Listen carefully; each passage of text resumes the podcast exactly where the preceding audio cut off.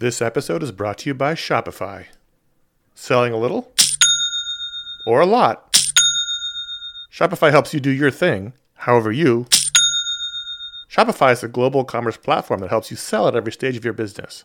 From the launch your online shop stage to the first real life store stage, all the way to the hey Marge, did we just hit a million orders stage? Shopify is there to help you grow. Whether you're selling scented soap or offering outdoor outfits, Shopify helps you sell everywhere. From their all in one e commerce platform to their in person POS system, wherever and whatever you're selling, Shopify's got you covered. Shopify helps you turn browsers into buyers with the internet's best converting checkout, 36% better on average compared to other leading commerce platforms. And sell more with less thanks to Shopify Magic, your AI powered all star. Running a growing business means getting the insights you need wherever you are. With Shopify's single dashboard, you can manage orders, shipping, and payments from anywhere. Shopify powers 10% of all e commerce in the United States. And Shopify's the global force behind Allbirds, Rothy's, and Brooklinen, and millions of other entrepreneurs of every size across 175 countries. Plus, Shopify's award winning help is there to support your success every step of the way. Because businesses that grow, grow with Shopify. Sign up for a $1 per month trial period at shopify.com slash ifanboy, all lowercase. Go to shopify.com slash ifanboy now to grow your business no matter what stage you're in. Shopify.com slash ifanboy.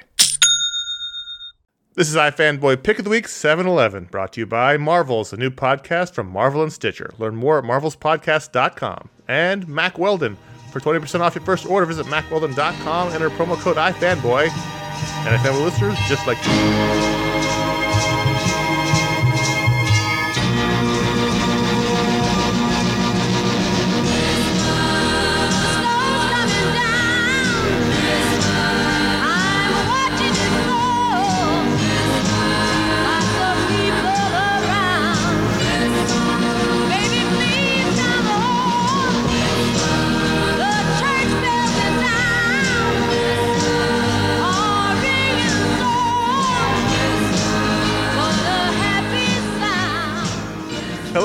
Hello, welcome to iFanboy Pick of the Week 711. My name is Conor Kilpatrick, and this is my co host, Josh Flanagan.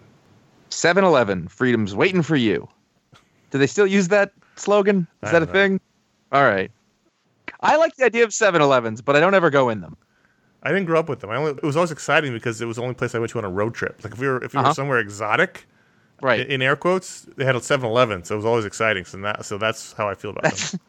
that's a very 80s childhood thing. like if you grew up in an area that didn't have Pizza Hut, you were like, but it was an AT. Slurpees, big gulps. yeah. Oh hey, we got a third guy here, Ryan Haupt. It's me. Guess what, you guys? I saw a shark today. Looked it right in the eye, underwater. Lemon You get a- shark, Josh. Okay, Lemon. so five, six feet. Oh yeah, it was big. Nice. Yeah. Which doesn't sound like five, six feet in shark terms. That's not so big. In front of you in the water? Jesus. Real Well, big. they're pure muscle. They're pure Yeah. muscle. It's Uh-huh. a kingpin. Were you expecting it? Were you were you surprised by it? Did you say, "Why don't you come down here and chum some of this?" Well, I mean, I, I was scuba diving, so it's not like Oh. you know. We're in the water. yeah, yeah. No, I was, I was look. I looked it right in the eye. Like it was under this ledge on the reef, and we spotted it under this little ledge, just chilling with a little remora, and I, I was right up, right up there looking at it. Conor, did you did you catch what he did there? I, Did I- the thing where he's like, "Yeah, so I saw a shark," and then, well, I was scuba diving at the time, like an asshole.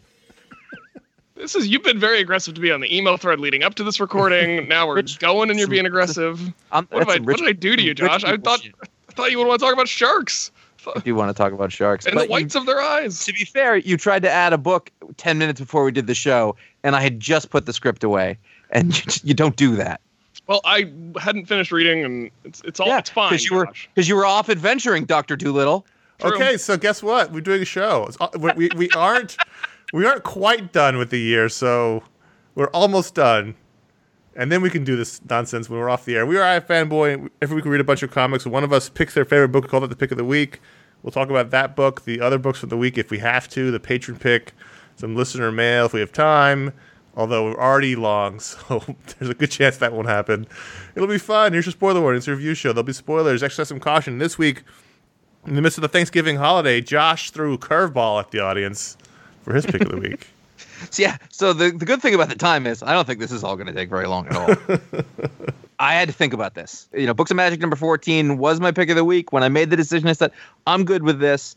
after the the pick that I had a, a little while ago, I was say two this weeks is your ago. Third.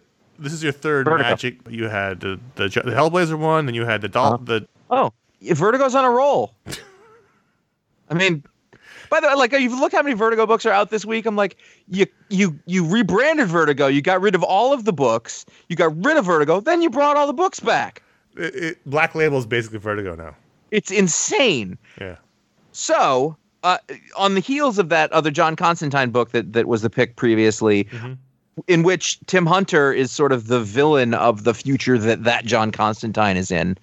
This I was surprised. I've been reading books of magic this whole way through this 14 issues because I, don't really know Tim Hunter. It was the one part of Vertigo that I hadn't read, and and so I thought this was a good place. And, and Tom Fowler's doing layouts on it. It's been pretty good. It's been very British. It's been very sort of vertigo-y, you know, like it, but but sort of new. But I know that it already existed, so it, it'll hold up to a certain extent. And in, in this issue, that John uh, comes to meet th- this Tim, and and John, you know, like so, and and you've basically got John who is sort of like he's a kid. There's nothing. He's he's not that thing yet, but he's it's like Hitler in the basket kind of thing. Like should I kill him or not? And then and then you know Tim is is sort of on his side thinking the same thing, and they're both kind of smug, and they're kind of interesting. And basically, the middle section of this book has two sequences that are happening concurrently, and it's one from John's point of view and the other one's from Tim's point of view, and every page is half and half, and they're even like laid out differently as they go through this, and there's two plots that happen. There's Tim who has to do this thing, and then uh, on the other side, John has sort of made a deal with these demon cannibal demons, and, you know, and they're gonna kill Tim while he's working on this magic problem that he's supposed to this test he's supposed to pass. And I just I really like the structure of it and how you have two characters who are both supposed to be heroes, but are also sort of not. They're both anti they're both anti-heroes. And and they're against each other, but you don't really want them to be against each other, and there's a lot of tension there. And you know, you know because I, I, I think one of the things that I like about Tim Hunter is that you're in Constantine's world, which I know very well. Uh, and it's just coming at it from a slightly different angle. And he's he's he's a kid, but he's got other stuff going on than John does, and John's stuff is very very specific. But it did have all of that. Um, you know, you can't trust anybody. You can't trust that the right thing to do isn't the right thing to do. That's actually the the sort of um, theme of this whole thing is that in order to get one of the books of magic, it's this blank book that that John says I've got for Tim, and so that gets Tim uh, to go to where he is, and he's supposed to take a test. He opens up the book and is then sort of zapped into this world where there is this thing that is not a demon. When heaven and hell split, some of the demons decided to remain neutral, Mhm. and this is one of those guys Switzerland. but after it was all over, God was not into their neutrality at all, so he punished them, and so they look all beat up and shit. But it turns out that these guys are the best uh, non non-judgmental arbiters of anything, of any games or contests in the world, because they really have no position on anything. And so Tim has to do this this simple test, and if, if he doesn't pass it, he dies, and if he does, he wins the book or whatever. And it's two pictures like which one should you do? And one of them is like stab the little girl, and the other one save the little girl. And he goes, "Oh, this is really easy." And then he gets to a point where both choices are he, he has to kill somebody, Hmm. and he's like, "This isn't fair." And the guy's like, "You got to choose. You you you agree to do the game." And there's some trickery. There's stuff that happens, and in the end, John's like, "That was kind of cool. You did a good job." But also, John tries to kill Tim in the middle of this. So I read that Hellblazer pick Mhm. you had, and we're going to talk about the other Hellblazer book in a second. So is this all the same world? Are these are these shared universe books? I guess, yeah, this is our world. This is that John too, and he's So- definitely come from an alternate future. And that and he's book, been gone for a while in this world. and in that book, Tim Hunter was a bad guy. So is this uh this is the this is the younger version of that character who will come to be? I don't think we know that. And we don't know why Tim Hunter was a bad guy yet. Yeah, exactly. Interesting. But I get the sense that that was like a different, like an Earth Two, Earth One kind of thing, It's very confusing. or maybe not. I don't know. Does this say on the Sandman universe on top on Mm, the cover? Let's look. I think so, though. It's it's definitely got that same trade dress. That's what Hellblazer says. Yeah, I mean, no, it's the same John. It's the same John. Yeah, Sandman universe. So yeah, it's all shared universe. You know, like Vertigo. so and also like the two different styles you know the, the like the the John bit versus the the Tim Uh-huh. bit they're finished differently. Like the inking is is different on each, and the coloring is different. You know, John looks a little more sinister from Tim's point of view, and you know, it's just it's just it's it was really nice. It was a cool structure. Simon Spurrier co-wrote this one. I don't know if that means that he's coming over it, but he's the one who's writing Hellblazer now. Yeah. Um, along uh, with with Kat Howard, who normally writes this book, and so it rang true. Also, it wasn't like you know sometimes a character will come back and then somebody else will do them, and they just get it completely wrong. Like Bendis has got an eighty percent success rate, and those other twenty percent just like what the hell is he doing? So, and it'll be concurrent with something else, you know, that that character is appearing correctly. so this Hellblazer is it the current buzzed haircut Hellblazer or the older hair- Hellblazer with the flat cap? It's the buzzed haircut one, but I think I want to say the old one made an appearance like in the background at the end of this one, although that might have been in Hellblazer. That was in Hellblazer. Yeah, It's not in this. Hellblazer. No, it's it's the John, the younger John who got transported back to our world. Ryan, I find it interesting that Josh always says he hates horror books. However, he picks books of magic, Basket Full of Heads, and and the Constantine Hellblazer Prelude special as his last three picks of the week. I didn't pick Yeah, that. I mean, it, it's I picked the you know, There Dollhouse. was also a, a myth that he hated hated fun for a while. Damn. So. The Dollhouse Just- murders, whatever that was. yeah, just the Dollhouse family. Sure. I, c- I- listen. I contain multitudes. what do you want? You want me to say I'm this way and then stick to that forever? Yes. That's so boring. Did you read this, Ryan? I did not read Books of Magic. No, I read. So I think if you if you had if you had, had like Vegas odds, like Mhm. on what the pick would have been, I think the heavy money would have been on John Constantine, Hellblazer number one, Simon Spurrier, Aaron Campbell, Yeah. Joseph Bellaire. I thought about it, but in terms of it's the same character and it's written by you know Simon Spurrier co-wrote this one too. So in terms of that, like from a structural craft standpoint, I was just more impressed by this issue. Although I really did like this Hellblazer number one, and you read it. So what did you think? I did. I decided, you know what? I'm gonna jump on. I've I've read I've read enough Hellblazer, and you're you're excited about all the Vertigo books coming out right now. So I figure, Yeah. it's a Well, number Vertigo's one. in great shape. It's a number one issue, and uh, you know, I don't we, we don't like to encourage this kind of behavior, but I figured it was a number one issue, so I'll jump on. I really liked it. I really liked the Aaron Campbell art, which was really unusual, at least for the kind of books you normally read. And I love the, the texture of John's face; it was almost like sandpaper. Yeah, it was. I mean, it was very Hellblazer. Like Yeah, this. This is ind- This book was indistinguishable from a one through three hundred. You know, Vertigo Hellblazer issue. And you were talking before when you picked that other issue, which I wish I could remember the title so I could stop saying the other issue, but how Simon Spurrier, who may not be your favorite writer, at least being British, lends authenticity to the dialogue. And Oh I mean, this is very, very specific British no, dialogue here. No American could write this. No, not this authentic. It just no. It, the the the criminal guys, you know, the the whatever his name is, all that was the Reboys, the all you know, like, Yeah. that dialogue. No American can do that. nope. It's just I can you know I can barely read it, and I'm pretty good. Yeah, there was a, there was a couple times I was like, I have no idea what they're saying. Yeah. But we've also spent enough time in, in London and in England around uh, around British people. I mean, it, it felt very, it, it Yeah. felt fun to read, and it felt very sort of very different from a normal comic. Yeah, and uh, that that is a big part of it. It's just that slightly left of what I'm used to, but I can still understand it. I mean, it, it's it's almost like like you know a lot of the British TV and comics to to me are you know they're just they're just like oh we're getting transmission from another world. I can understand it, but it's different enough, which makes them interesting. Which is why I love Canadian television because it's it's like this weird hybrid between America and, and England, and it's very Yeah. strange. I assume this bouncer Nat will show up again and be either his new Chaz or not, but she was a great Mm. character. She was she was really good, and right away like I'm not going to sleep with you, you know, and and just she's she's capable. She's you know. And she calls him. She's like, she's like, no, you're gonna gather me around you and screw me over, and that does happen. That's true. So Constantine And gets thrown out of a bar for making a. I thought it was a funny joke. It wasn't bad, but it's a royalist bar. and uh, he gets thrown out by this bouncer who then proceeds to totally psychologically break him down uh, while they share a cigarette and then he gets kidnapped by the street gang because they need a magician to clear out the park that they used to uh, sell drugs i mean this was a weird week of comics and i don't know what i would have done if it was pick week but i really enjoyed this issue Yeah, I, I did too. It was it was just classic. The bit where the guy comes out after him and he's Constantine, you shit. Like 15 years ago, he'd failed to remove a curse on him, and he shows his head and he's all scarred up, and he's like, you mean, look like a pretty manky bullock. It is. It's but it's I mean it's it's straight up that was that's Ennis. That's that was an Ennis moment. Yeah, Yeah. and and sort of the the art was very um it was like Tim Bradstreet who used to do all the covers yeah, was a lot Tim Bradstreet. Yeah.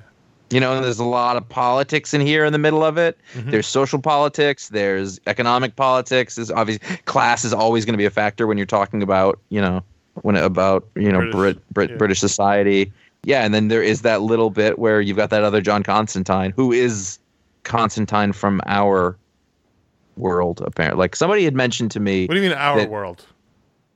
uh, the original whatever the original Vertigo. So the original so from, from issue one through three hundred. That's this one. Yeah, Because it somebody wrote wasn't, it. Wasn't said- he? Wasn't he at the end of that issue like an old man and a soft flat Yeah. cap? Uh, yeah, somebody reminded me of that, and he's at the end of 300. I'd forgotten that, but that's apparently that guy. So, who knows?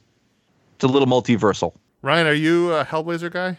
Off and on. I've read some of the classic stuff from the early run, but haven't really kept up with it. And then when they started folding him into the DC universe, it's, I think that, uh, ironically, lost a lot of the magic. Yeah. Ooh. No, it no totally that that just did not work. And this is they're doing it. What I mean, what's curious to me about this and books and all that stuff, like why do you think you can sell it now? That's what I don't understand. I don't. I don't know that anyone can answer that question in comics about anything. That's a good point. I think it's all I- just I- flailing blindly. Well, I well, I generally don't. I generally don't understand is that they killed what they had that was really good. yeah. and they tried to redo it. And then, I mean, I just said that they, then they killed that. They killed Vertigo altogether, and now they're doing exactly what Vertigo used to be. And I mean, exactly. It's it is weird. I mean, it is kind of crazy that you had you had like three Black Label books this week that could have that would have been Vertigo books, and it's just very bizarre.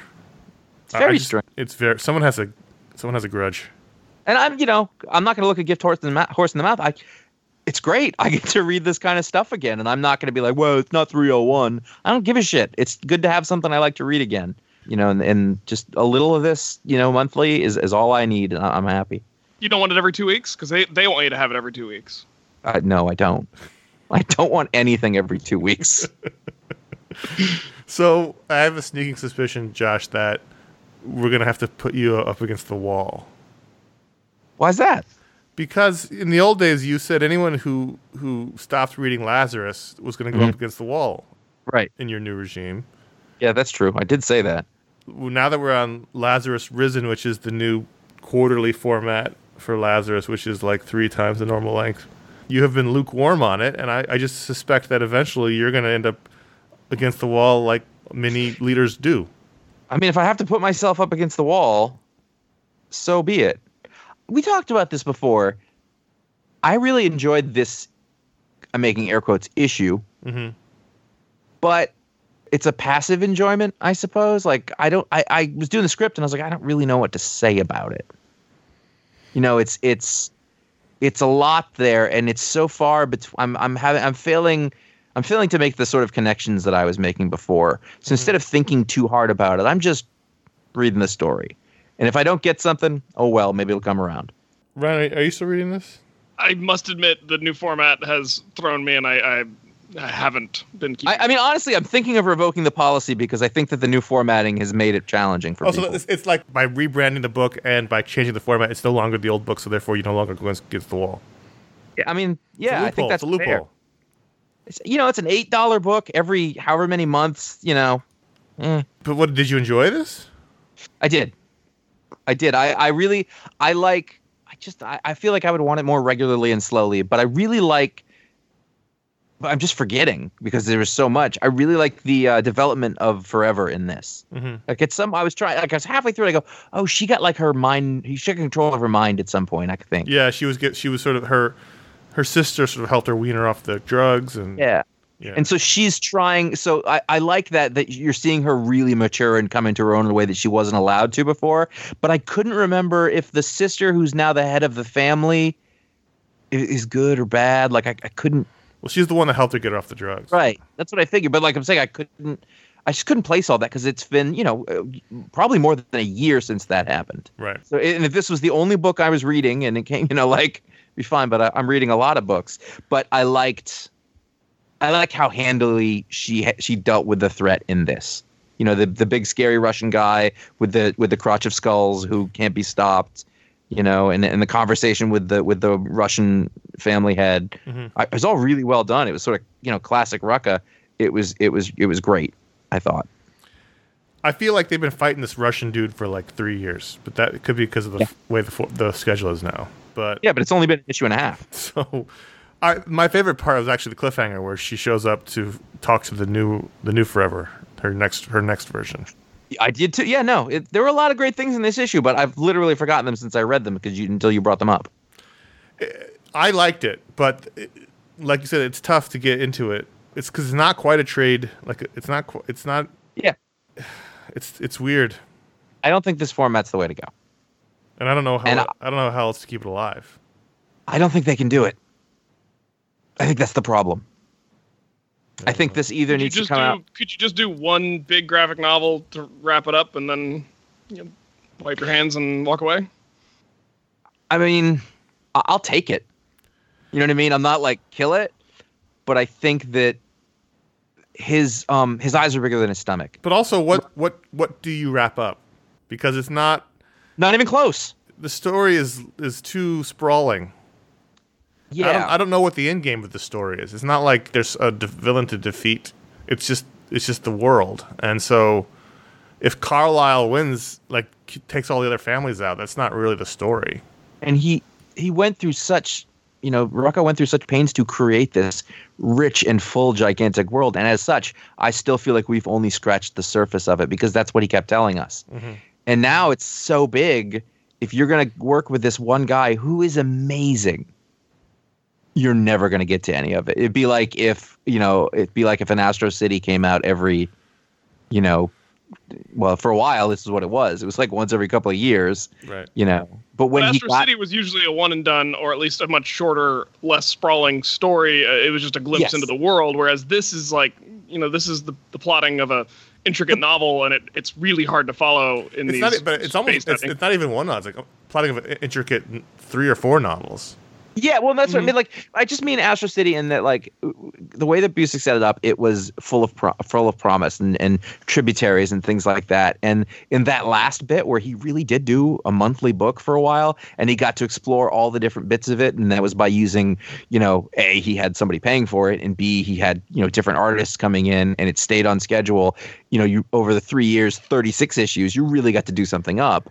But this sixty five pages every twice two or three times a year it's going to be like it's going to be like reading one chapter of a book a year and that's it's hard That's the that's huge the hard book. thing because this the it'd be like it feels like yeah it feels like reading you know love and or war and peace you know a little bit at a time twice a year it's too sprawling to do it this Yes. this frequent. That's just the real that's the real challenge. It was fine as as just you said it was fine as a quasi monthly book, but now it's just like what just happened and not enough has happened now to keep me you know to keep us all very interested for the next one. I want to keep reading it, but it's just it's tough. yeah i mean I, i'm glad that you know I, I feel like you're in the same spot like I, I- love this I book. It was one of our favorite Yes. books when it was coming out regularly, but it's tough. i understand practically why this is the format and i don't want them to kill michael lark but i think i don't think this works Against the wall, Lark. no whoa i did not that is not what i said I was watching the, the SNL Thanksgiving special, and they had a ladies' man skit, and it made me think of Michael Lark. Yeah, what's that here on this wall? Hold on, let me get my ink brush. I also was thinking of Michael Lark, but because I've been rewatching Brooklyn Nine Nine with Julie, and he's in, uh, he's he's a cannibal. That, that's an old joke for old Yeah. school listeners. Oh no, I I remember. Yep, Action it's Comics not as old as rich people. 1017, art by John Romita Jr., words by Bendis, inks by Janson. Josh, do you want to let out your patented I hate crossover scr- scream? This sort of the, the the cover made me more mad than anything. And I said this to you guys last week, I think off air, but like Action Comics is is not on here. It Yeah. is in little tiny letters up in the front. So I'm like, oh, this is some Lex Luthor special. I don't need to read it. And then I'm like, oh no, it's it is Action Comics. And then I wonder, well, is it really going to be Action Comics, or is it going to be some stupid thing that isn't Action Comics that you called Action Comics because of this thing? And it pisses me off. However, I really enjoyed reading it. I mean, this is kind of a. They almost. He did as good a job hybridizing Yes. as I think, uh, and I say this as someone who's not following the main plot of Year of the Villain. I don't really know what it is. I don't know what's going on with Lex, but um, yeah. It's dumb. You oh, oh, need to know. is, is it? yeah, it's dumb. Well, The, what he did was he basically shunted the year of the villain stuff into the like the wraparound story, and then went Yeah. back to what he was doing, which was which is. do you guys all- actually think that a group of gorillas could put the the beat down on Superman if they caught him unawares? No. Okay. Unless they're Gorillas are ma- real strong. unless they're using magic. No, the Gorilla, Gorilla City is all about science. I know. Then no, So then no. Okay. All right. So they just caught him off guard. However, I did enjoy the return to Gorilla City and the kind of goofy gorillas from Batman universe, and I thought the Clark stuff at the planet was terrific. yes. Yep. The, re- the return of the sexy redheaded firefighter who we f- Yep. forgot about, who disappeared like a year ago, and then the Clark Lois scene was great. We, we all know where he's building with the Superman story, and we talked about this last time. I, he's I just, I just don't understand. It's not being earned, and all this does is this kind of story is reinforce how great it is for Clark Kent to exist. Yeah, you're not wrong. Yeah, and there was that bit. There was that bit in uh, the the Tom King one. The super the is it Superman? What is it? Up in the sky. Up in the sky. Um, you know where he's talking about his writing and how it's like you know the prose is like how his father would do it. You know, like reminded of him. It just you're right, and that that doesn't work if everyone knows that Clark Kent is Superman because then your byline is by Superman and it's stupid. Yeah. And so, a- as far as like showing another side of this guy, having it be a thing that nobody knows about Mhm. makes it more interesting. That contrast is the thing that he takes that- pride in. I love that Perry and Jimmy know Clark well enough that when he comes in with that look, they're like, just get out of his way. Let him Yep. get to the Mhm. keyboard. Like, I like is- that bit a This is so great, and that page is my favorite page. That he his Perry is wonderful. And You can go right to HR and put that on my tab. Uh, that, that was my favorite I, line I, of the did, whole I week. liked I liked the way that I I don't want to say that that Romita's slipping, but some of it's a lot looser than I'm used to, which I don't necessarily mind, but I just noticed it was different. There's that bit where he's actually the first page of that conversation where you're way out and then you push in and you're just in in the newsroom floor, and then you've got Perry leaning on the wall, his glasses up on his forehead. Mhm. What a great what a Yep. what a what a wonderful bit of composition there. And, and and I just that whole conversation where they're talking about Leviathan, and I was like, wait, this lady was involved with Leviathan in some way, but I don't quite remember. It's just a lot of stuff going on. She's And the fought Invisible prin- Mafia. That's right. Okay, She's- yeah, she's yeah, the yeah. One, she runs the Invisible Mafia. She runs the, the Red Mist. The whole club that blew Let's up say- was her yeah, club. I knew that part. Yeah. I just knew it was from the beginning of Leviathan, and I, I forgot how that went. But then the sort of the drama of the giant fireball that goes by, that was really. I was like, that's very Superman-y. That's cool. Um, I just, I, it's just, uh, if they're trying to make a case for to not having Clark Kent, they're doing a very poor job because Hmm. this is this is all this is is how great Clark Kent is as a character, sep- separate from Superman. here's what I'm gonna do. I'm gonna assume this is all a feint. I don't know, Whatever. and I also trust in Bendis. It's true. It's still an interesting story. I just don't, you know, all I can go on is is all of the bad institutional decisions DC's been making. That's yeah. Oh yeah. I don't think. Well, I don't know. I was gonna say I don't think Bendis is gonna be subject to those, but I don't know. They all are. Yeah, I- yeah. I mean, they look what they did to Geoff Johns. We're going to talk about that in a minute. Uh, Invisible Woman 5, the final issue of this miniseries. Mark Waid, Ma- Mattia. It's, it's Italian. De Iulis. What did you think of the final issue? Did you read this, Ryan? Have you read this miniseries? I caught up on it for recording this week. Yeah. What did you think So of I it? read the I read the Yeah. first issue and then I, I caught up on the rest just now. It's not bad. A pleasant surprise. Yeah, it's it's a it's kind of a, a palate cleanser, in, in a way. Like it, it's you know it's Marvel. She's recognizable, but it's a different thing, and she's off doing here, and it's a different Mark Waid. Her and her black eyebrows. And uh, I believe Let this it go. artist artist Mattia did the uh, recent uh, Jessica Jones series that I liked. So I was Oh. almost reading this for the art as well because I like the art quite a bit.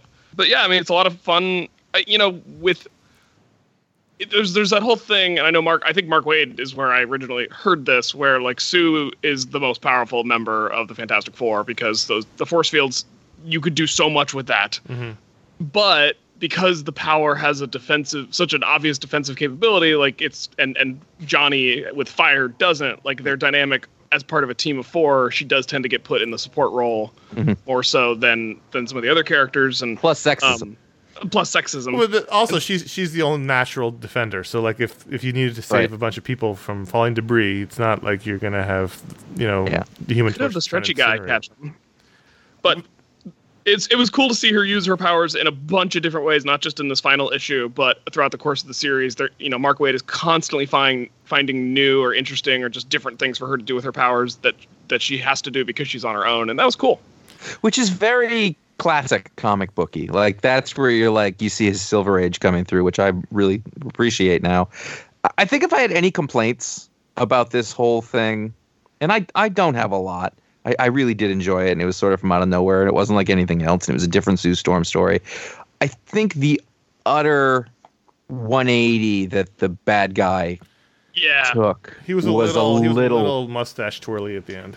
Yeah, he got he got way too arch. There was no doubt about it. So before he was the greatest guy, and then all of a sudden we come back later and he's the worst guy. And I felt that well, he was like the greatest guy, and they were a little flirty. And Yeah. like she was, she was actually you could tell maybe a little jealous about like him potentially having a, a secret wife, and like it was. They were, they had a cool dynamic that you know Sue Sue has always had interesting relationships with other hot men who aren't named Reed, but it was unique up until he just like you said became a complete villain, and that was, it was a little weird. yeah, Two I didn't thi- like that part. Two things of note. One, when you have to find something in a plane and you turn it invisible, a I think it'd be really hard to find anything because now you can't see where you're, where you're looking. I mean, obviously you can. She makes the the compartments with the luggage visible, but like you can't see to open the co- like you can't see what you're doing. Mm-hmm. Also, I feel, Yeah. I feel like a bunch of people get really freaked out about being in an invisible plane all of a sudden. There'd be a shitload of vomiting, like when you walk Yeah. out on one of those sky bridges. It's a lot of uh, um, internal uh, problems with that. What I thought was funny is that she turned everything invisible, but you still couldn't see the thing. Right, that's Wait, what I mean. you It's can like, turn well- everything invisible, but we still have to look in the bags. um, but Make then the bags invisible. uh, her walking away for, at the end and turning invisible as she walked away was fucking badass. Yeah, That's that's a cool moment for for Sue as spy. Like that's a great metaphor. It's a great visual image. You, you know, that was really cool. I, I, I thought this was really fun. I'm glad. I'm glad I Yeah. took a flyer on it. This is good Maria Hill. Yeah. And it's also like the thing where there's no shield now. I'm like, all right, enough. Yeah. Let's forget about the Hydra thing. Let's get Shield back. And while we're at it, let's talk about Nick Fury. No, we don't have time for that. no, we can't. There's there's too much. It was a fun mini. Like it really was, you know, it was a, it was a great little mini that that I'm glad I, I grabbed. She changed her hair color. That was cool. Yeah. and her skin tone in a previous issue, not this issue, but I loved that. That was so fun. Let's take a quick break here and talk about a podcast that we're really excited about. It's called Marvels. It's based on a graphic novel by Kurt Busiek and Alex Ross, one of our favorite books of all time. It's an incredible window into the Marvel universe. Yeah, I listened to the um, original one they did with Wolverine set up in Alaska, and the sound design is really top notch. The voice acting is all really solid. The story itself was was really good. And I, I watched the preview for this upcoming one. So you guys are a little older to me. I don't understand. What was was there like a, some sort of knob turning? What was happening with the sound effect there? I didn't quite get that. It was a TV switcher like they used in Star Wars. I thought, I thought, I mean, I just hit the podcast I want to listen to and it plays. I don't, there's some sort of weird radio effect happening. Uh, it was really cool sounding though, It's but the thing a that, dial, and that's how you find signals. oh, Yeah, okay. yeah. I thought I just typed in the website I No, wanted no, to go no. to. No, no, no. But the thing about it that was really cool that I'd never experienced before was Galactus is always seen as this big bombastic world-ending threat, and Yeah. the way that they put it together for this preview, it made Galactus creepy, and I've never had that sensation around Galactus before. But always remember in your mind's eye, he has shorts on. And a giant G belt. Yep. Where did he get that belt? Galactus wear. He's he's got one one customer, and they it's a hard year. Galactus Weldon. So we talked about last time. Really great production values, really good acting. Method Man playing Ben Urich. It's all there. And what is the show? Well, it takes place in the backdrop of the Fantastic Four showdown with the Galactus, but it follows a photographer, a student, and a journalist on their mission to investigate a sprawling, superpowered conspiracy theory. The show gets into a level of depth and detail in Marvel that you won't find anywhere else. And if you decide to give it a try, give it a listen, the only way to do that is by going to StitcherPremium.com, signing up with promo code FAN. That'll get you a free month trial of Stitcher Premium, and if you get that, you'll be able to listen to Marvels right now. So that's StitcherPremium.com, promo code FAN, F A N.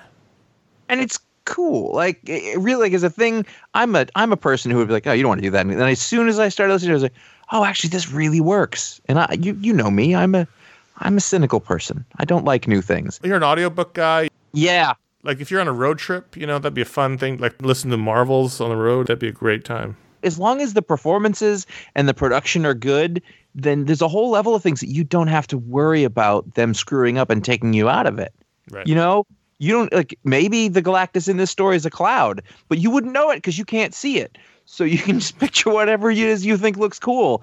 But really, there's something so intimate about the audio format that you're listening to this, so you know that. But I think a lot of people don't think to apply it to other other things, and it, and it, it can work really well. You know, and you get sucked into it, and you get you know in just that right way, uh, and it is it's it's pretty magical. So I, I really love it as a format, as a as a medium. There you go. StitcherPremium.com, promo code FAN. Check out Marvels. Did you guys have to go back and skim through the old issues of Batman Creature of the Night for number four, the final issue? Probably should have. Did not do that. That's what I did because it had been two years since the first issue came out, and over a year. I'm just glad John Paul Leon's okay. Yeah. So John Paul Leon Yeah. got, got really sick. Was it cancer? Yeah. I think so. Yeah. So that was why the issue came out. So I don't begrudge them. I'm not upset about the delay. It just, it just made getting into the story difficult. It just, I mean, once I, I, I don't tend to ever do that just because I'm always under the gun to sort of finish stuff. It took me a little while once I got into it, remember where I was and get my bearings. And then once I did, it sort of clicked and I was like, okay, I, I get this. Like he, he went overboard and, and, like it was kind of weird. And then they mentioned it was his twin. And I was like, oh, I didn't love that half of the story as much. Mm-hmm. And, it, you know, at, at the end of the day, I don't know that I loved the ending so much Yeah. like it was good. It was interesting. It was beautiful to look at. It was thoughtful. You know, I don't know that I, I got a ton out of it, or I really enjoyed the ending. I don't think it was a misstep so much as just, you know, it's, it's fine. I think I feel that way by the whole series. Yeah, I you know I loved Superman Secret Identity. This is the companion piece to that. At the end of this issue, he puts the pitch in the original pitch that he wrote right after. So it took 15 years to get this book made. Mhm. I just don't think it worked all that well. Mhm. The whole point of it was Superman in the real world, like a real Superman in the real world, and this is supposed to be sort of that for Batman. I mean, I mean, it seems like the Batman thing is real, but he's also dealing with some sort of dissociative. That's a good point. disorder. And I think that was something about the ending that were like, for the first part, everyone was like, "Oh my god, it is real," and then by the end, everyone was acting like it was a hallucination again. And I thought, I pick a lane. So it's like when he like slashes the guy in the bar fight. Now I'm wondering, you know, and somebody's like, "Oh my god, did he have knives?" Like, well, I don't know. Did he like? Did he actually? Was he actually holding a knife, and we just saw it as a claw because that was his hallucination? Like, I, I, I know that I get. I guess the point was probably to be ambiguous, but it was ambiguous in a saw way. it. Yeah, it was He ambiguous in a jumped way where off the thing. Yeah, and so, and criminals saw it, and yeah. I Yeah, couldn't trust what the panel was showing me was representing reality or not in a way that I found a little frustrating. Yeah, I, think I think ultimately that's how I would describe this as as frustrating because I, I wanted to like it more than I did, and I didn't like it as much as I'd hoped. that's probably right. Yeah. You made me read Valkyrie, Yeah, Jane Foster, Mhm. and and uh, I'm glad you did, and I'm, still reading. it. Yeah, yeah, This uh, fourth issue, this Fifth, this had a shot at pick of the week. five. Five, whatever. There's a lot of fours and five this week, so I got them mixed up. Th- uh, this was almost a pick of the week. It was good. It, it, but that was pretty much my review. I really enjoyed it. Well, I mean, know, it's, it's and- mostly one one long fight scene between her and and the Grim Reaper for the most part. There's other things that happen here, but yeah, but it's one of those good superhero solutions. yeah, You know, look at him as if you're Valkyrie. Oh, takes him down to Valhalla. It was it was it was a good solution. You know, it is fun and, and inventive and sort of unexpected and you know a good resolution. You you go, oh that that worked. But yeah, the books the book's been been fun. I think exploring the character this way, you know, especially following her being Thor, has been has been a good time. right. This is a solid superhero book. Yep. Absolutely. Anyone else still reading Shazam? Uh huh. Yep. What? I, I have one thing that was, I thought was interesting, but mo- mostly I want to ask, what is going on here? Geoff Johns is supposedly writing this book, Right. but it doesn't feel like Geoff Johns. It feels like if it is him, it feels like someone who's dumbing down the story. I don't know if that's intentional or not. Like they're trying to specifically do it like a like an all ages book, but it doesn't read like a Geoff Johns comic, and it doesn't read like a DC comic. It reads That is like true. a kid's book almost. I I I don't know that it feels all that different than like Justice Society did. Well, I only recently watched the movie because I had a long flight, Mm-hmm. and it it's striking me how closely this new series hews to the movie. Yes. I guess it's not totally surprising, but yeah, I guess the movie did well enough that this is this is where the direction they're taking the comics. No, no, no, But no, no, no. Don't make those Nope. assumptions. It didn't do that well, and it, it doesn't matter how well the movie does. This is they are following all the movies, no matter what happens. Yeah. well, I, I can't figure out what like they're doing this weird tease with like the return of Captain Marvel, and and I don't. that was what I like, wanted are to they, talk What are they trying to do? That was legitimately interesting, where he was in the world that was all for the dead, and he sees a gravestone that says Captain Marvel Senior, and I didn't even it didn't even register at first. That's how, you know, he's Captain Marvel, so it didn't register. And then the next page, you see the, the original Marvel family from the original continuity of DC with the original costumes, all as skeletons, and I went, whoa, that's hmm. that's that seems big. And I went, wait a minute. They're calling him Captain Marvel. I thought they weren't allowed to do that anymore. And then I went back and saw the went back to the grave, and I was like, "Whoa!" So what is that? Was really interesting. yeah. They're not coming back. They're all dead. But, but I just I can't figure out like what, is it just a, a wink and a nod or like are they are they trying to reclaim something? I just I don't know. I thought the Scott Kolins art looked great. yeah, it's at times I thought it, it looked weird at times. I really liked Eaglesham on this book. I have Yeah, me too. I was Kolins is, kind you of know, bummed, but you good know, Kolins is good Kolins, but I I think D- Eaglesham worked for this book and Scott Kolins works less great. there's a th- you know there's a thing where when Johns works with Kolins that sort of makes me feel a thing. I, I you know I I enjoyed it. I I'm I'm not really thinking about it too much or getting into it. It's okay. It does it does feel like it's missing something, but I, I literally am just putting that up to. I think you're right. I think he's trying to do an all ages thing, which I don't know. It seems like he didn't have to work too hard to do before, but Does Billy become less powerful every time he hands out another Shazam I don't know. I don't think so. suit? I feel like it. It's, I th- I think the thing that's pro- the real problem we've talked about before is there's the foundation here is real creaky.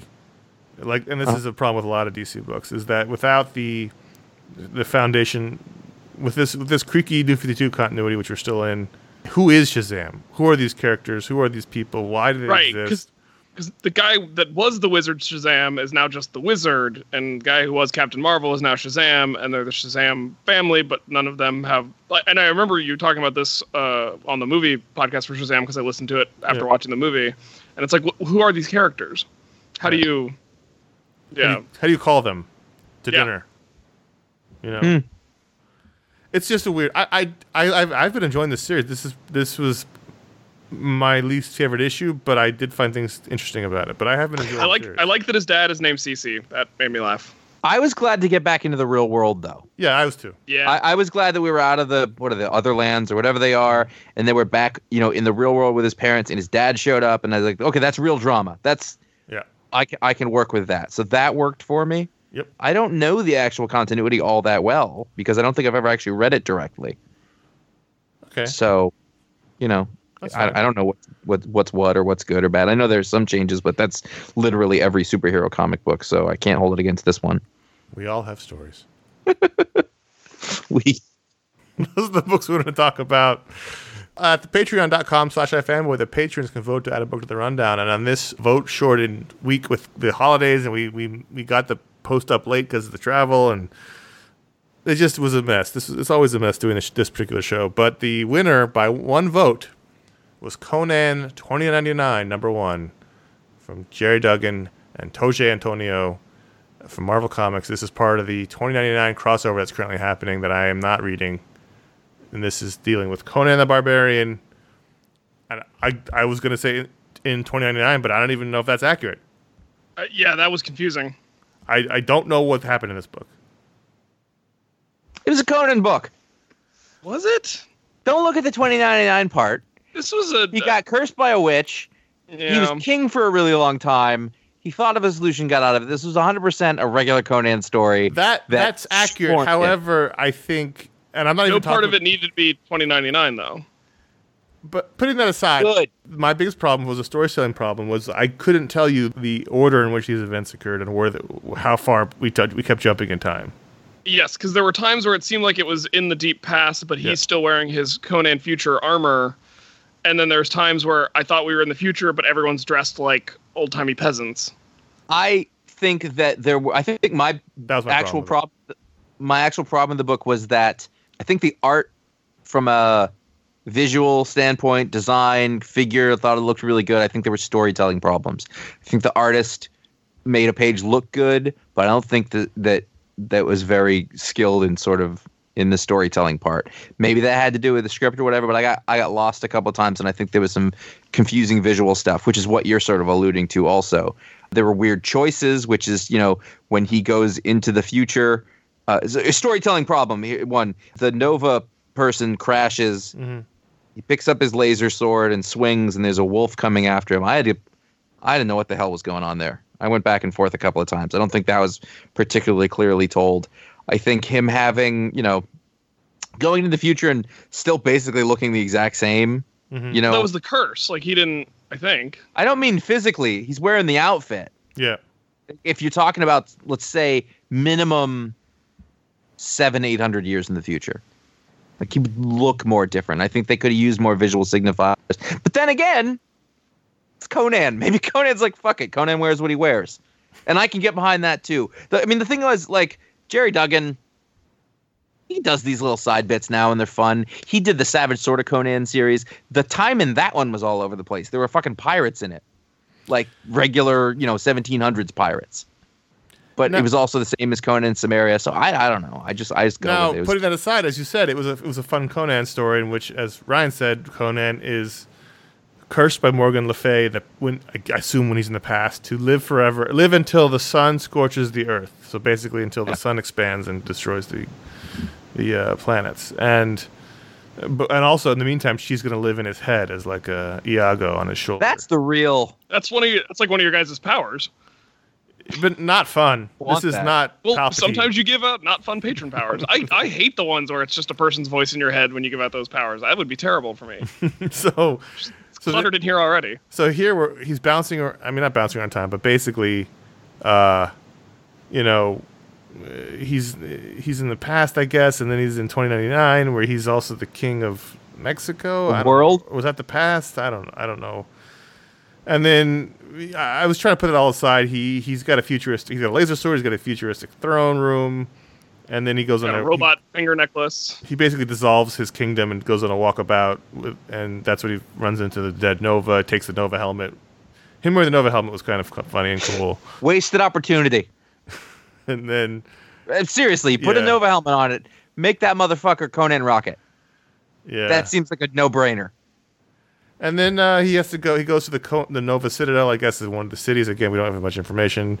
Um, he finds He's in L.A. he finds them all dead. Yeah, but like, like, why is there no? Like, I don't, I don't know enough about the world. You know, It's 2099. he repairs the helmet, flies the sh- Which doesn't sound nearly as far into the future as it used to. right, flies the building away, and uh, ends up tricking Morgan Le Fay and getting out of the curse, but then walking through space. I was like, I don't, I don't know what happened. Uh, by the end of it, I was like, it was fun, but I don't know what happened. So, for, from a plotting standpoint, those things that I paid attention to, I was 100% fine with it. It's Yeah. Conan story. It was neither a wonderful or nor a bad Conan story. I'm not entirely sure there are those things. I think there are Conan stories. So, take 2099 off of it, just sort of go with it. If you just go with it, it was fine. If you mm-hmm. try to make sense of it, you're in trouble. Yeah, I agree with that. But I'm tell you right now, one star goes for putting a, a Nova helmet on him and not having him rocket around. One full star deducted. You're like the, the Russian judge in uh, ice skating. One full star off of that for that. I don't understand that reference, but okay. So what's our ratings then? Ratings on Conan 2099 number one out of five. I'm giving it two and three quarter stars. And you like it the the- most. Well, it would have been three and three quarter stars, Interesting. one Ryan? full star. I think I'm going two and a half. Yeah, that's where I'm at too. That's where I'm at too. I probably would have said three and a half. So may I guess it would be two and a half after that. I think I was trying to be nice, but yeah, Sticking with any more of these books. not if I don't have to. I'm intrigued by the whole 2099 reboot, soft relaunch thing. The only character from that series that I ever cared about was Spider-Man, though. Yeah. So that's I thought the same thing because as a kid when it was coming out, I read Doom and Ra- was Ravage the one that Stan Lee wrote. I think it was. I wasn't around for this. Ultimately, I only cared about Spider-Man, so I don't, I don't, I don't care about this. I don't care about this. Miguel O'Hara. Yeah. So there you go. Patreon.com slash fanboy. If you are a patron at any level, all levels, you can vote to add a book to the rundown, as the patrons do, even in the midst of holiday cheer. So thank you for that. Let's, let's quickly talk about, we- as quick as we can. We'll talk about Mack Weldon. I'm so happy that they're on the show. and I'll tell you in a minute. Oh, I'm, I'm excited. Yeah. They're better than whatever it is you're wearing right now. They just are. Unless you're wearing it, which I am, so I know it's fine. Not fully. I'm not fully ensconced. So there are parts of me that are less comfortable than others, is what I'm getting at. It's a premium men's essentials brand that uh, believes in smart design and premium fabrics. Those two things really are the crux of what we're getting at here. Mhm. A well designed thing that you, you're going to use every day, and then the fabric being good. Man, I, I cannot stress enough how these underwear have not loosened up. True. They have held up. They have not gotten pilly. They have not worn through. I wear them, you know, not the same one, but I wear them most days. Unless it's really cold, then you wear them all at once. Right. Well, that would be too tight. But the point is, like, they've. hel- I can. I can tell you, like, this is over years now. They're holding up. Right away, that makes it worth it. Uh, they believe in smart design, premium fabrics, simple shopping. The website is not a confusing website. It's easy to use. You find the things you want. Good menus, trees. Look at the sizes. Look at the colors. Choose what you want. Go for it. Uh, not a bad experience at all. They will be the most comfortable underwear, socks, shirts, undershirts, hoodies, sweatpants, and more that you will ever wear. I was just talking about the Ace sweatpant with my wife. Like literally, she goes, "Oh, you really like those?" I go, "I know, I do. It's wonderful pairs. They're in the hamper right now. I can't wear them. I've got to do laundry just for it." There's a line of silver underwear and shirts that are naturally antimicrobial, which means that they eliminate odor. R- Ryan, would you have liked to had some of those in the jungles of Costa Rica? Yes, I bought a different brand that was supposed to accomplish that, and um, they wore out. Yeah, it wouldn't have happened here. It, it's certainly, certainly not as quickly. The, you know, they want you to be comfortable. If you do not like your first pair of underwear, you may keep it, and then they will still refund you. There's no questions asked. Not only do they perform well, it's great, you know, for working out or doing physical stuff. It's great for just sort of everyday life and wearing around. And we've been talking, I guess, for the whole year about their pants. Yep. The Radius pants and the Ace sweatpants, which you just mentioned. And they also have a Sunday lounge pants, which I'm very curious about, although I, I would like to wear them other days other than Sunday. He's lounge pant curious. I found a new use for the Radius pants. Go on. We talked a lot about it. The Radius pant is designed to uh, still be stylish, and you can wear them like for traveling because they're comfortable. And Josh wears the hike a lot. Thanksgiving, it was the perfect Thanksgiving. pant. Oh, really? I was a little concerned because if, if you're not gaining five pounds over the course Yeah. of Thanksgiving, you're doing it wrong. And I was, I had jeans on, and I was like, this is not going to work. I'm right on the edge of. These I also feel like no one ever discusses Thanksgiving dress code. Oh, well, that was the other thing. I was like, I can wear these pants. They're comfortable. They have a lot of give in the waist. They still Uh-huh. look size stylish. I, wore- I threw on a Henley T-shirt over it. It looked fine. Looked like I looked like a comfortable, but also person. you know enough for uh, you know not like a schlub at Uh huh. at dinner. And they were completely comfortable. I was like, this might be the best thing I've ever done in my life. I'll tell you something too. I can't speak to this, but I did have a splash resistant experience with mine. There you go. I dropped some food and I was like, oh crap. And then I just, oh, it was gone because there's a bit of water resistance built in there. Yep. So you, if you've got gravy spillage, ain't no thing, baby. So we talked about the underwear a lot, but also the pants been great. So if you want to get 20% off your first order, if you're at all pants curious or underwear curious, go to mackweldon.com. That's M-A-C-K-W-E-L-D-O-N.com. Enter promo code iFanboy to get 20% off your first order. And thanks for shopping with Mack Weldon. Let's give out the patron powers. Patreon.com slash iFanboy. If you give it the $5 or higher level, get your own patron power live on the show. Go, Josh. Uh, MCCN, um, the micro, I don't know. It's it's just I, I don't have the energy left to come up with an acronym for this. But MCCN is a patron, and the power for that person and or entity could be a corporation. That's people too. Mhm.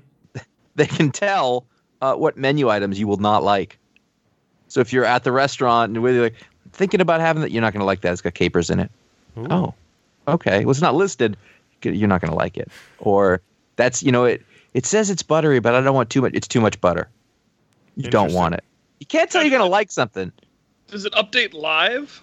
Oh yeah. Like, like if the re- if the restaurant if my if my mood is different or maybe the restaurant has recently like changed the way that they prepare a certain thing are they going to know that in the moment At that moment, yes. Yep. okay One time I went to a, a um, Morton Steakhouse, and because you could we could do that on the old business account days. at, at that other job, right, we do that right. a lot. And it was always like we didn't do it that often, but when we did, it was like let's go to Morton's. Awesome, great lunch, gonna have a good steak. It was just one day they had crap steaks. Hmm. It was like they ran out and went to Albertsons. Oh no. It was the worst. And like MCCN sitting there at the table, he'd be like, I know it doesn't sound right. Order the chicken today. We gotta go fish. Yeah, it was not. It was, but they'll know. It, at that moment, that day, that item, don't get that one. You're not going to like that. It's going to be a bad choice. Oh, that's a good. That's a good power. Ryan, you're up. i know I was like, why did I put Ron? oh man um i'm struggling i think Deezer Irons i think Deezer Irons can walk on water Jesus.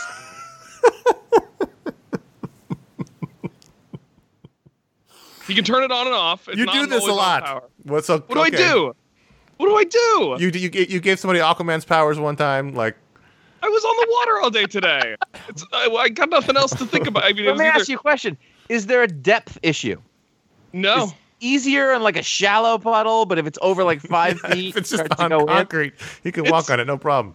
It's tough when it's it's tough when it's moving. It's tough when there's like a lot of wave action. That's the question. Yeah, like what is the sur- like? Are you walking on the surface tension? Does it have traction? Yeah, he can get he can get traction, but like you know, if it's as steep as like a steep wave, like if if he would have trouble walking up that, st- that gravity. steepness of a hill, Uh-huh. then he's gonna have trouble in the water. And it's So- moving.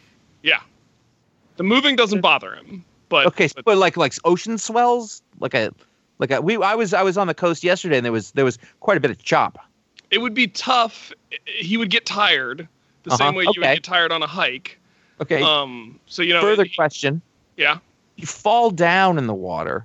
yeah, Does the butt stay on top of it, or is that No. it? You're done. he goes in.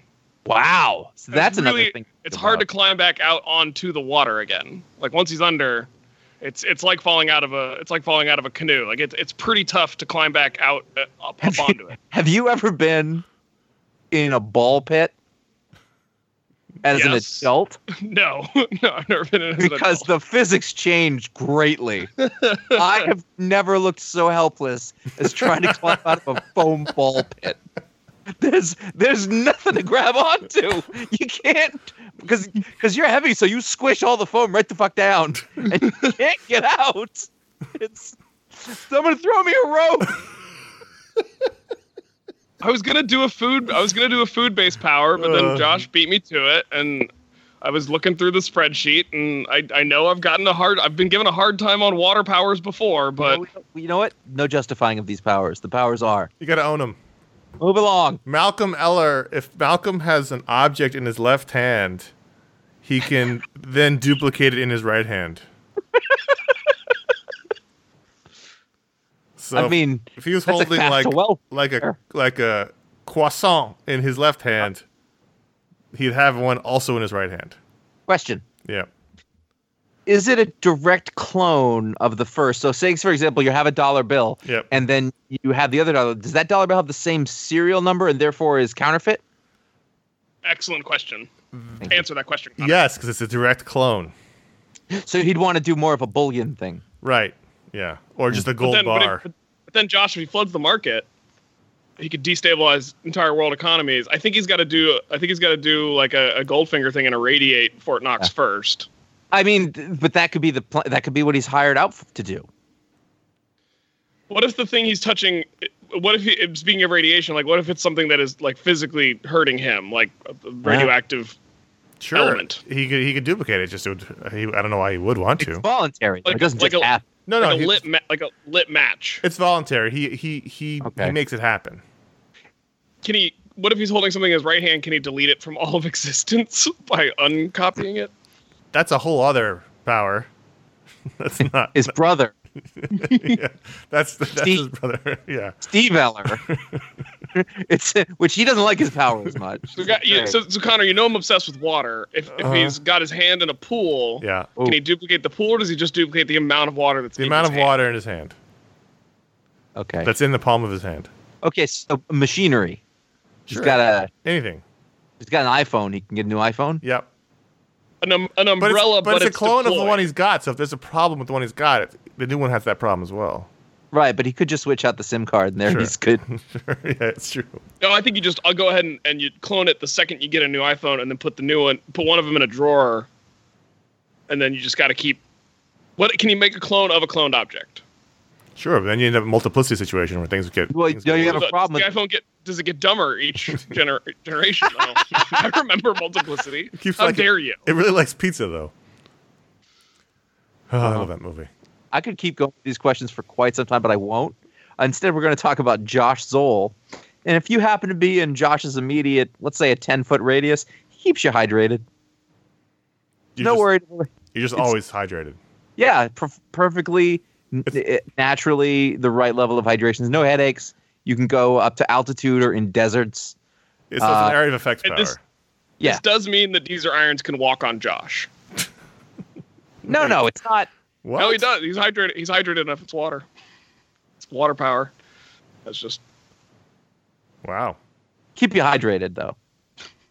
I've been trying to drink so, enough so, water. So there's no using hangover. There's no hangover with uh, when you're when No. you when you go out drinking with Josh. You don't get hungover. No. Well, you What's keep the close. what's the Like, if the you don't si- sleep in the same room as him, you're still gonna wake up dehydrated. Well, no. If What's you the, if you uh, stay hydrated while you're drinking, you won't get hu- hungover. oh that, that's the question. All right, so how close does it work? Like It's ten feet. ten feet. So the bat. So I, I'm near him. I'm well hydrated. Now I've got to pee, but the bathroom is 20 feet away. When I leave the radius of the influence, and I'm maybe not perfectly hydrated anymore, do I still need to pee? Yes. Does he remove the hydration, being or is it? No, there's no hydration gets removed, but the but the topping up effect stops. Okay. I see. Okay. Do we have time for one, or should we not do this next one? Let's do the email. We've gone long. It's the end of the year. We've gone on a lot of tangents. Let's knock out an email for the people. Scott says. Scott, God. says. Why is it so? Why is it so many business folks that love comics and want to publish them start yet another comic company rather than partnering with an existing company? And a related follow-up question: How are the smaller publishers staying in business with the market as saturated as it is? Uh, from the mouths of babes, Scott. Well, Go on. I mean, why would a business? So let's say you're rich businessman X and you want to make comics. You're not going to go to Marvel. No, Mar- Marvel's not going to do anything with you. They don't care about you. Right. Uh, also, you want to be in charge because you're a rich businessman X and you you clearly have a vision for what you're doing. So that means you're not going to go to another company. I mean, I mean, to me, the answer is is it's it's about IP. They Yeah. want to. They're hoping to create something that catches on and then endlessly creates revenue, and they don't I want to do that with anybody else. That's why, and they think they can. isn't isn't Valiant getting a movie with Vin Diesel now? Like, Yeah, they've had movies. They've had movies in development for a while, at least ten years. Uh, not ten years. At least, yeah, at least almost ten years. Yeah. It's really about someone thinks they can do something, and they have, they have the means to try. They're they're not going to just go hand it to another company. They're going to do it themselves. And also, if somebody has the means to do something, they've looked at a literally hundred percent failure rate and said, "No, me. This time I can do this." It's not hundred percent. It's ninety nine percent though.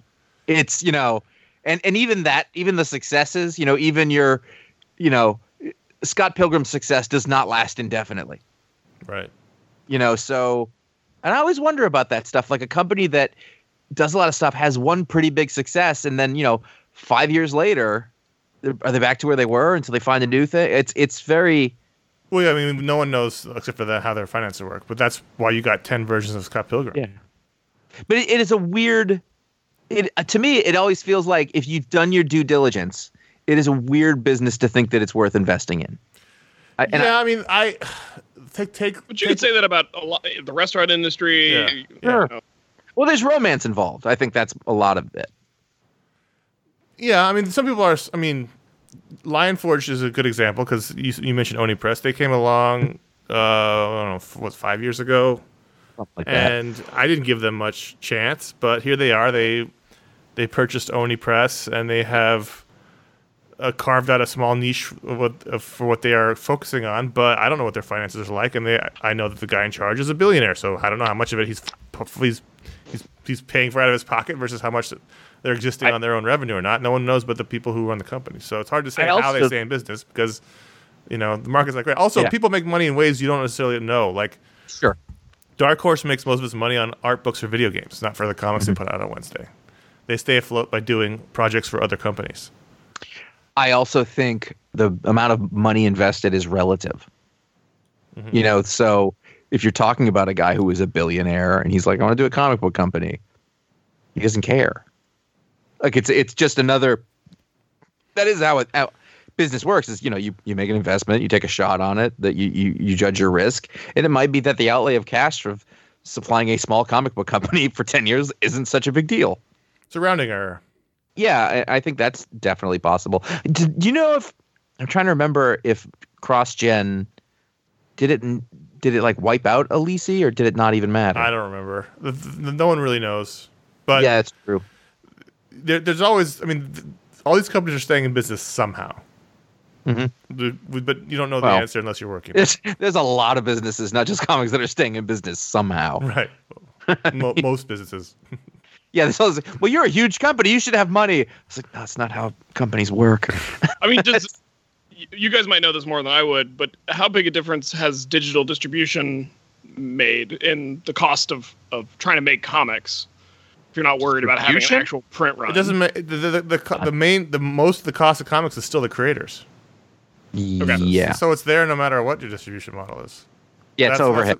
That's what Staff. people complain about c- cost of digital comics don't understand is it's still you got to pay the people who make the books, and that if you want good people on, they're expensive, and no matter how you're distribu- distributing them. And then the, and the mar- the digital market plateaued at about ten percent of the market, and you ended up with a with a billion digital books in your in your in your digital store, and it's even harder to find good stuff when you're. You know, it's all digital didn't really solve a, a problem. Yeah, not to mention the massive competition from piracy still, Right. which we no one talks about anymore, but it's I still. know it was uh, it was going on, around on Twitter this week Yeah. or last week. Um, made made the rounds because a creator looked up how much their indie book had been. I can't I can't remember the creator. I'm not trying to protect any names or anything. Looked up how many. it was copies- McKeever. Yeah, their digital book had, had been pirated, and it was a depressingly high number, like high enough that it would be a top tier book if. Well, that's where people buy. The it. other side of that is just because somebody pirated doesn't mean they read it. That is true. So yeah, so that is so that's that's there's a lot of unknowns in your answer, Scott. But there's that, that Yeah. those are some dis- discussion points. But the main the main answer to the question is why wouldn't they partner with somebody in its ego? But also, like Josh walks into Marvel and says, "Hey, I got a lot of money. I want to make comics for you." They're gonna go, "How did you get in here?" They don't care. I- honestly, uh, Conor and I worked for a company and did that. Didn't go well. yeah, they don't care. They've got they've got they're they're fine. They're doing their They're own thing. good. Yeah. They will do they will do like corporate team ups. So Sure. like I remember there was They, a thing with they get Northrop paid for that. Have, yeah, exactly. But They're like not- there was a thing with like Scott's Northrop talking Grumman having a comic Yeah. book. So You know, you can go to Marvel, and if you if you're LeBron James, you can go to Marvel and say, "Hey, I want to make a comic book." They'll do that if LeBron pays them, but they're not going to set up an imprint line because of billion, billionaire X wants to make comics. He's got to do that on his own. They don't give a shit. No. Contact at fanboy.com. That's where you can write in like Scott. if you do give a shit, right in. So, uh, real quick, as we reach the end of the year, we got a couple weeks left for the holidays. If you want to help the show out, there's a couple of places. Patreon.com slash fanboy is the most direct way. As we mentioned before, you get lots of perks, and there's stretch goals and all kinds of fun things happening there. fanboy.threadless.com is our t-shirt store if you want to get your grandfather a t-shirt that says GDAT on it, because he's a GDAT. You can do that at that store. Uh, fanboy.com slash support via PayPal. is where you make If I had a grandfather, I would do that noise to him a lot. And What? fm.com slash Amazon, you can find our books from the Booksplode shows and a general link for shopping. And we thank everyone who does all those things to help keep our fanboy going and keep the lights on. And we do appreciate that. Thank you very much. And let's wrap the show up. Do it. The Books Booksplode we just released. Fantastic Four Behold Galactus, Marvel Select Edition, where Conor and I read uh, three different Fantastic Four slash Galactus stories by Stan and Jack and Stan and John and John and himself. That was super fun. So fun. That was a good one. It was it was apparent immediately when I started reading how fun it was, and then when you reported back and said the same thing, I was like, I'm right. Then it is fun. Go listen to that show. I think that's that's really you know. You haven't read those books, man, this is this is not. It's we're not at the Daredevil. It's I think it's as important to read as the um the Born Again stuff, Yeah. but uh, I don't think we were as crazy about it as that. But it's cl- it was cl- it was jo- there was joy. There's been a lot of joy in the Booksplodes lately. That's what I think. Conor, uh, catch us up on the holiday schedule quickly, and then then we'll we'll move on out. Okay, so if you're listening to this show as it comes out and you're a patron, our December patron hangout or one hour of nonsense is tonight, the usual time. Check patreon.com slash fanboy for details. Next week is episode 712. That's our last regular show of the year that comes out on December 8th. That's our last pick of the week show. The week after that will be December 15th, and our All Media Spectacular will come out then. And then the following week, either the 21st, the 22nd, somewhere around there, will be our Star Wars The Rise of Skywalker show. And then we're off all shows until January 12th. The return of the Pick of the Week episode 713 will be that day. So that's the holiday schedule. Ryan, tell people about your show. I do a show called Science Sort of. We talk about science, not the episode that's about to come out, but the episode after that. I will have my uh, third interview with Neil deGrasse Tyson. Third Oh, time nice. having him on the show. Always good to chat about what's going on in his world. You know, he, I, I look down at the dirt. I'm a paleontologist. He looks up at the stars. We talk about it. Well, that's all right. We will not have any scientists on this show other than you. So I accept. you're our that's, that's a hard rule in the, in the charter. I appreciate true. that. No scientists, except for I want to be your on-call paleontologist. And that applies to all the iFan base too. Follow me on Twitter. I will be your on-call paleontologist. Whoa. That's that's that's that could wait wait though. Are you telling me that the Pachycephalosaurus? Yes, I am. I'll, saying I'll tell it. you about Pachycephalosaurus. I know you will. I know. I've I hesitate even finishing the word. You did a fantastic job. Thank you. I have little boys, so lots of books. Head over to ifanboy.com to find all of our podcasts. You know, a lot of people listening just ate a dinosaur this week. They sure did. Find out what the pick is before the show comes out uh, by liking facebook.com slash ifanboy and following at ifanboy on Twitter or at ifanboycomics on Instagram, where you will not see it this week. But the best of the weekend panels would be, and, and other stuff that we find that's cool, such as an amazing panel from a Captain America issue uh, where he decided to be a comic book artist Yes. from three decades ago. But uh, you can follow us individually on uh, at uh, at CLC Kilpatrick and at Jay Flanagan on Instagram. And where's Ryan? Ryan has Oh, on Instagram. I'm sorry. It's okay. I'll And- cover it myself. And finally, if you like the show, please leave us a review or a star rating wherever you listen to podcasts, Apple Muse, Apple Podcasts, or Apple whatever, Apple shows. I don't know what they are, Apple World. Or whatever Plus. whatever your aggregator is. If you can leave us a review or rating, that, that helps people find podcasts. We do appreciate that. Even better than that is to tell your friends about the show if you think they'll like it. We hope you played it during your holiday celebrations in the United States. We hope you you we accompanied you during your dinner, during your drive. That's all we ask for, really. Help us spread the love, even if your table is full of hate. Hate and dinosaurs. Hate uh, and dinosaurs. So until next week, our final pick of the week show of the year. Ryan, thanks for joining us. We wanted to make sure we had you on before the year was out. Yeah, it's always fun to do one with both you, Jim Oaks, instead of just one Jim Oak. Until next week, I'm Conor. I had a side table of hate. I had a like it The was, kids' table? Yeah, it was like the card table of hate. You kept the dinosaur on the main table. I Yeah, wonder no, that's